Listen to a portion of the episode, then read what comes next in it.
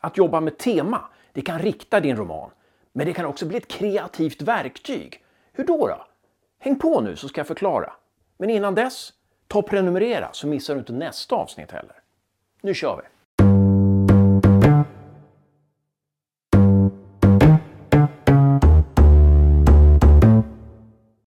Kritiker och litteraturvetare pratar ofta om tema, men deras sätt att se på tema är ett annat än författarens.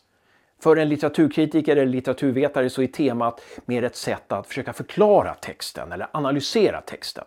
För författaren så är det främst ett kreativt verktyg som kan hjälpa dig i ditt skrivande.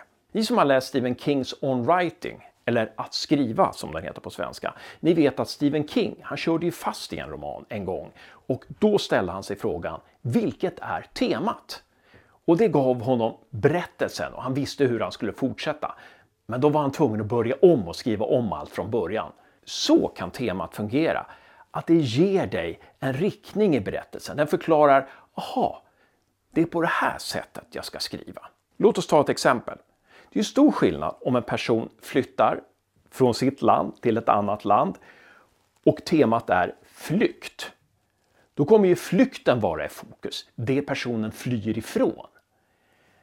Men om vi istället använder temat att skapa en ny identitet eller att starta om sitt liv, då blir det ju mer fokus på det som händer i det nya livet.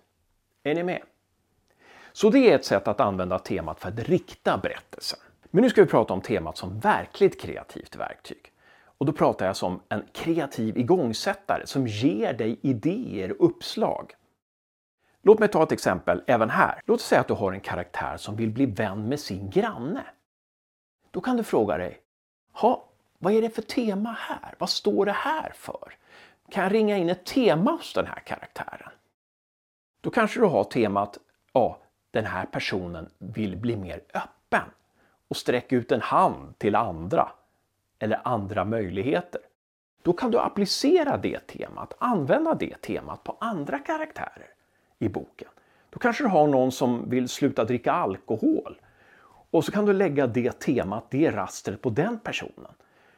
Och då kanske den personen agerar helt annorlunda. Då kanske det betyder att den sträcker ut på det viset att den går med i AA. Som du ser så kan det här med temat göra att du får ett persongalleri som på något vis hör ihop. Men läsaren kommer inte märka det. Men du får enklare att skapa det här persongalleriet. Man kan säga att du sätter fingret på en rörelse som karaktärerna är indragna i. Ja, nu har du fått pröva två olika sätt att använda temat som kreativt verktyg. Nu är det dags att du får göra en övning så du får testa det här i praktiken. Första kapitlet i din roman har den här handlingen. Protagonisten stjäl pengar av en släkting och flyttar till en annan stad. Vilket skulle kunna vara temat i den här berättelsen? När du har bestämt temat, fundera om det temat kan hjälpa dig att komma underfund om fler händelser som kan inträffa i den här romanen.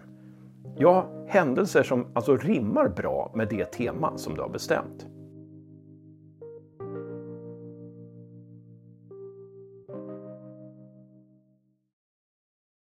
Ja, då har vi pratat om temat som kreativt verktyg vid romanskrivande och som du såg av den här övningen så kan ju temat också användas för att skapa händelser i din roman.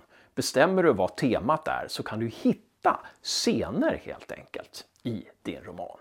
Du kan ju också ha olika teman för olika delar i romanen. Om du kommer på andra varianter eller hittar idéer, ta och skriv det i kommentarsfältet här nere eller mejla mig. Mejladressen står också här nere. Och nu återstår bara en sak att säga. Lycka till med romanen!